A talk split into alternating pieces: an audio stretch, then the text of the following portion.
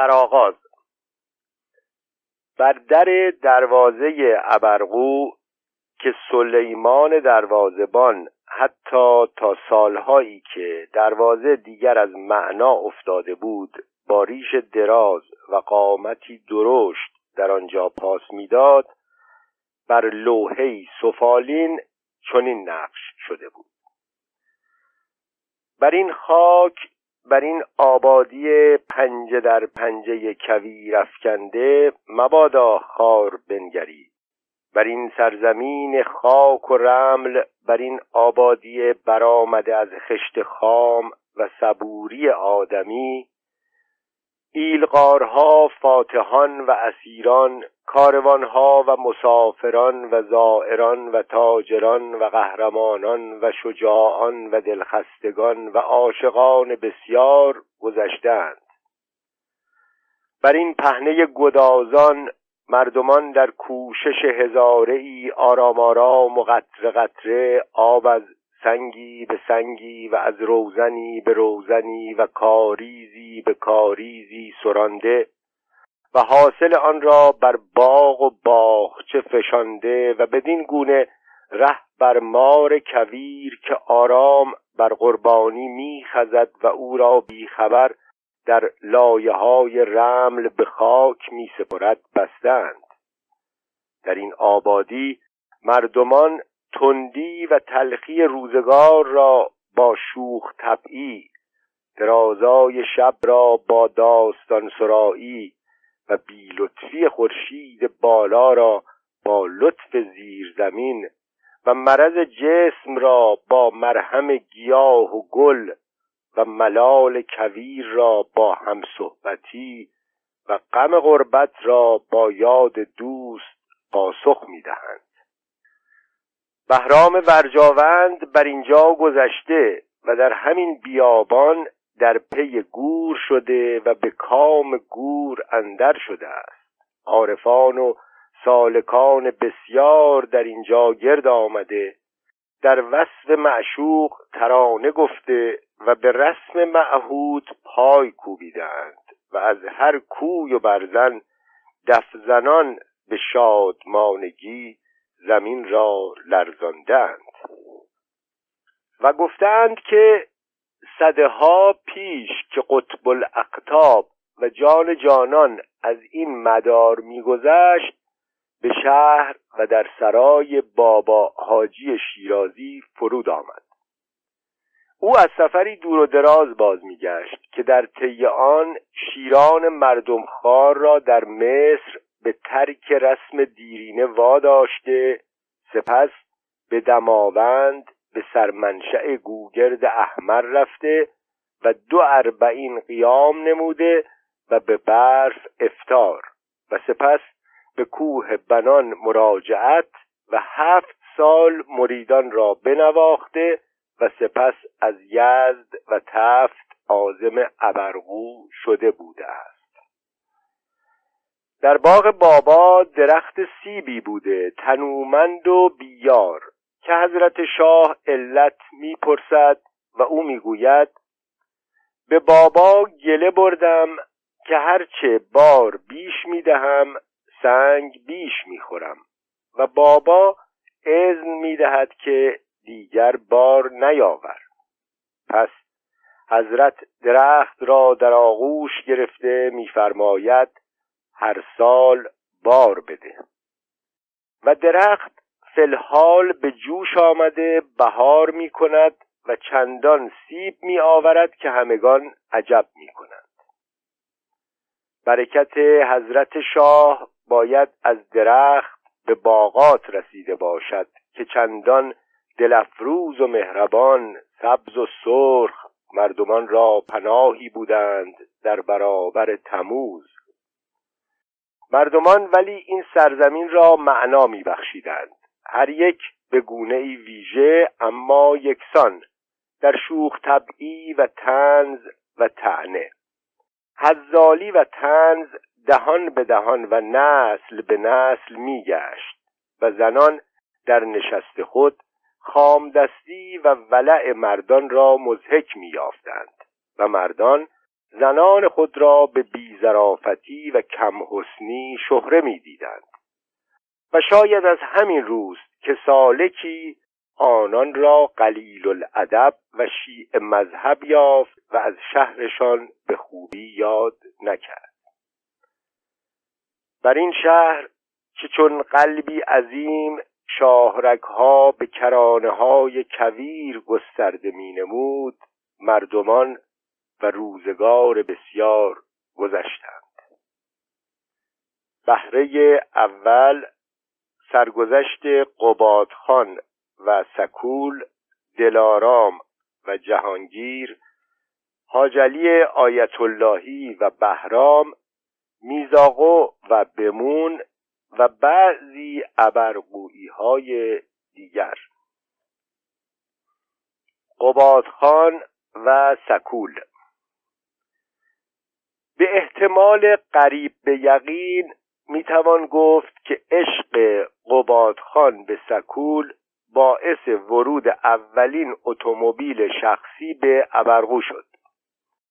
قباد خان پسر ارشد سهراب خان بود که خان صغیر مهرآباد به حساب می آمد خان اصلی مهرآباد سردار از سلاله محمد حسن خان کرمانی بود که 120 سال پیش به لحاظ روابط خاصش با فتلی شاه حکومت کرمان و ابرغو را گرفته بود.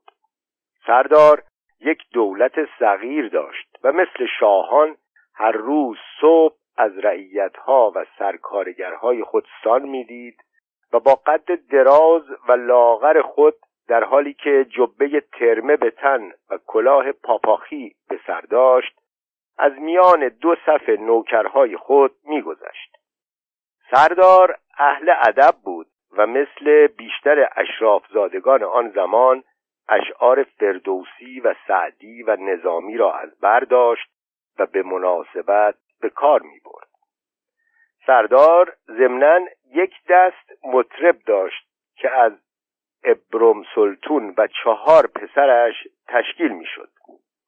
هر صفحه گراموفونی که به یزد می رسید دو روز بعد در مهرآباد بود و بچه های ابرم سلطون سه روز بعد آن را تمام و کمال میخواندند و مینواختند. پسر کوچکتر ابرم سلطون که موهای نرم و بلند داشت اگر تصنیف ضربی بود با آن میرخسید و موهای نرمش را به چپ و راست میچرخاند و میلرزاند. ولی سهراب خان پدر قباد خان دم و دستگاه سردار را نداشت. با آنکه سردار دهها زن عقدی و سیغه و پنجاه پسر و دختر داشت سهراب خان تنها دو پسر داشت و قباد خان پسر ارشد بود. سهراب خان گاه و بیگاه قباد را می‌زد و تحقیر می‌کرد تا فردا بیکاره نشود. ولی قباد طبق معمول خلاف عمل می کرد و منتظر روزی بود که پدر بمیرد و او مطابق میل دلش رفتار کند و اموال پدر را که بی حساب فرض می کرد خرج کند و کرد. بعدا چنان شد که قباد خان ضرب المثل ابرقویی ها شد و آنها که دستشان به دهانشان می رسید و تنها راه فلاح را در درس خواندن بچه ها می دیدند قبادخان را مثل می زدند که چطور به لحاظ تکیه به مال پدر و بیارگی از دولت به ذلت افتاده بود. سهراب خان یک روز صبح سر از خواب بر نداشت و قبادخان بی معطلی به فروش مال و اموال خانواده آغاز کرد. کت و شلوار فاستونی سیاه رنگ با پیراهن یخ شکسته به خیاط یزدی سفارش داد و به اوس ابرم خرات دستور خراتی یک چوب دو متری وافور از چوب خار داد. قباد خان تریاک کشی را دوست داشت ولی نمی‌خواست. اتاقش مثل اتاق پدرش همیشه از خاکستر پوشیده باشد. پس نوکرها از اتاق بغلی وافور را داغ می کردند و قباد خان از یکی می‌خواست که دود وافور را درآورد. چون سینهش توانایی مکیدن از وافور دو متری را نداشت و بعد خودش یک مسقال تریاک را یک جا می‌کشید. طبیب ابرقو که حق نمک خارگی سهراب خان و دوستی او را فراموش نکرده بود پسرش ایوب آقا را که با وجود جوانی صاحب کمال بود صدا کرد و از او خواست که پیغامش را به پسر سهراب خان برساند. پدر منظور دوگانه داشت. از یک طرف می‌خواست حق نمک خارجی ادا کند و از طرف دیگر با درگیر کردن پسر در این ماجرا به قول خودش درس عملی به او داده باشد. پدر که پسر اول را نااهل و غیر قابل پیشرفت می‌دانست حالا تمام هممغمش را گذاشته بود که این یکی را به جایی برساند و آنچه پدرش در حق او نکرده بود او برای پسر بکند و با همین قصد مستقلات می‌خرید و برای خرج تحصیل او ذخیره می‌کرد. پدر که دوست داشت او را دکتر خطاب کنند ولی ابرقویی ها هنوز او را حکیم باشی مینامیدند و ایوب گفت که دوچرخه را از اتاق انباری بیاورد که پسر با خوشحالی آشگار پذیرفت. پدر دوچرخه را معمولا قفل می کرد و توی انبار نگه می داشت که مبادا ایوب به عشق دوچرخه سواری درس خواندن را فراموش کند. سپس به ایوب گفت که او هرچه می‌گوید نعل به نل و بدون دخل و تصرف برای پسر سهراب تعریف کند. اگر لازم است بنویسم. ولی ایوب آقا قول داد که پیغام را همانطور که هست برساند. پس پدر مثل معلم های دیکتگو و کلمه به کلمه گفت خان مواظب باشد مال سهراب خان بی انتها نیست. بند حق نان و نمک خوردگی در منزل خان دارم و وجدانن لازم می‌دانم که یادآوری کنم که آدم مالدار زیاد در این عالم آمده و رفته است. ولی چرا خبری از هیچ کدام نیست؟ اولاد نااهل. اولاد نااهل است که مال پدر را آتش می‌زند و بعد خودش هم به خاک سیاه می نشیند از قدیم گفتند که خیر الامور اوسطها و هم این که دستور الهی است که کولو و اشربو ولا تصرفو خبر آوردند که شما گفته اید قسمت آخر این آیه را ول کنید خب البته هر کس اختیار امورات خودش را دارد ولی بنده به لحاظ اخوانی عرض می کنم که مگسان دور شیرینی فراوانند. ولی شما فکر عاقبت کار خود باشید.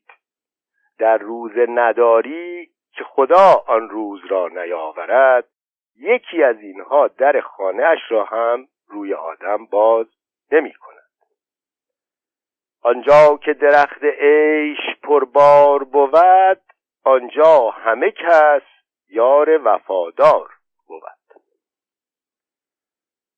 قبادخان در حالی که پکهای عمیق به وافور دو متری می‌زد و دودش را به بالا پف می‌کرد و با صدایی از ته گلو و تودماغی جمله معروفی گفت که بعدا در ابرقو مثل شد. او پیغام پس فرستاد که اگر خود خدا هم تصمیم بگیرد ما را ورشکست کند اقلا صد سال طول می کشد ولی صد سال به یک سال و یک سال به نه ماه محدود شد. و قباد خان بعد از آن آواره ابرقو و بعدا کهریزک و ساوج بلاغ شد و مبدل شد به یک مزاحم مفلوکی که همه از او فرار می‌کردند. او شش ماهه اول شوربختیش را در خانه طبیب گذراند و به نظر می رسید که اصلا از اتاق خارج نمی شود توی اتاق هم همیشه در میان انبوهی از خاکستر و استکانهای شسته نشده و ادبار مثل کرکسی که از کار افتاده باشد در لباس سیاه نشسته بود و به این واقعیت که همه از حضور او بیزار بودند کمترین توجهی نداشت. سرانجام یک شب همانطور که آمده بود همانطور هم ناپدید شد. قباد خان همین که پدر را به خاک سپرد هنوز چهلم او نرسیده آزم یزد شد و یک سر سراغ ارباب کیخسرو رفت و ماشین سواریش را با راننده خرید. سپس یک کلاه سیاه دوردار خرید که وقتی با لباسهای سیاهش می پوشید قد لاغر و دراز او را دو برابر نشان می‌داد. یک جفت کفش شبرو و کراوات سیاه و پیراهن یخ شکسته که تقریبا از مد افتاده بود پوز او را تکمیل می کرد قباد خان لباس کهنه ها و گیوه خود را که میان نوکرها خواستار فراوان هم داشت سوزان و آزم خانه سکول شد. راننده با یونیفرمی مثل گارسون های فرانسوی ماشین را می برد مقابل خانه سکول راننده پرید پایین و در ماشین را باز کرد و قبادخان با یک حالت موقری وارد خانه سکول شد و نوکرها که دنبال ماشین میدویدند کم کم رسیدند. قبادخان دستور داد که عرقی که تازه از کشمش اعلای مهرآبادی کشیده بودند بیاورند. و سکول قبادخان را با سر و صدایی که به جیغ جیغهای کوتاه میماند استقبال کرد. ساعتی بعد کلفت سکول داریه می‌زد و او رقص کنان دور اتاق میگشت و دامن چیندارش مثل گل اطرسی باز و بسته می‌شد. او گاه به گاه روی زانوی قوادخان می نشست استکان شستی عرق را روی پیشانی میگذاشت و از پشت چنان خم می‌شد که استکان به لب خان برسد. فردای آن روز در حالی که قبادخان هنوز پاهای دراز استخوانی خود را از رخت خواب بیرون نیاورده بود و صورت دراز و سبیل هیتلری خود را نشسته بود سکول اعلام کرد که تازه فهمیده است مرد یعنی چه و خاک بر سر مردهای یزد. البته از آنجا که سکول عشق اول و آخر خان بود او هرگز نفهمید که آن زن تا چه حد صداقت داشته است سکول را خان با خود سوار کرد و آزم ابرقو شد. نرسیده به تفت ماشین جوش آورد. نزدیکی های علی آباد ماشین پنچر شد. حدود دهشیر میلپولوس تقریبا از جا درآمد و نرسیده به ابرقو صداهایی از یاتاقان بلند شد که هر راننده متبهری را به حیرت میانداخت. ولی راننده خان با صبر و حوصله یزدی ها بدون اظهار کوچکترین ناراحتی و نگرانی ماشین را هر بار راه میانداخت و انواع و اقسام پارچه کهنه و سیموایر و پیچ و مهره ها را در تعمیرات به کار می سرانجام ماشین قبادخان به ابرقو رسید. نرسیده به کوشک جمعی از مهرآبادی ها و ابرقویی ها به استقبال آمده بودند و حتی داری زن هم آورده بودند. ماشین قبادخان از جاده مالرو آزم مهرآباد شد و تحقیقا این اولین اتومبیلی بود که از آن راه میگذشت. ماشین سربالایی دم کوه گنبد عالی را نمی‌کشید. مستقبلین به هل دادن پرداختند و چنان شلوغی و گستاخی در گرفت که به قبادخان برخورد و به مستقبلین نهیب زد. در این میان زاپاس ماشین که در پشت آن سوار بود کنده شد و معلوم نشد به کجا رفت. راننده دیگر نگران نبود. چون می‌دانست که این آخرین سفر ماشین معنوس اوست.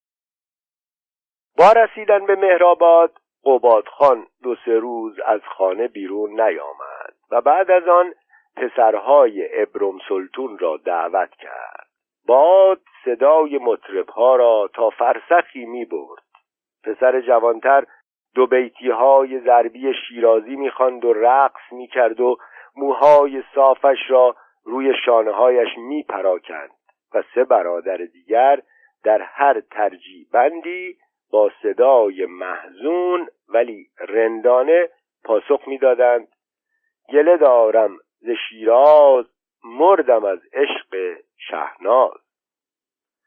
مفتخورها از در و دیوار می رسیدند و در این شادخاری شرکت می کردند و کاسبهای دورگرد اجناس بنجل به سکول غالب می کردند سکول می رقصید و با صدای جیغ جیغیش خان را ستایش می کرد بچه های سردار پیغام دادند که آبروی مهرآباد رفته است و لاعبالیگری هم حدی دارد.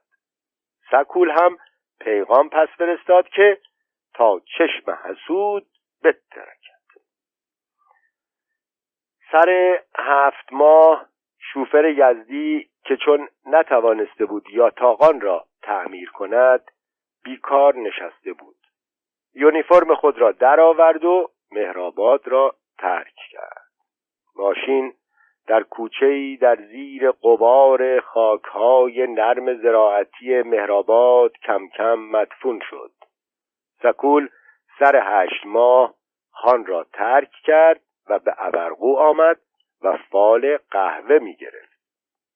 او حالت تننازیش را از دست نمی‌داد و در جواب یکی که از او خورده می گرفت با اشوه یزدی می گفت از این رقم مردها را تا به حال خیلی بدبخت کردم. او ضمنا با بیشرمی ادعا کرد که قبادخان بینوا از آنچه مایه سرفرازی مردهاست بینصیب بوده است.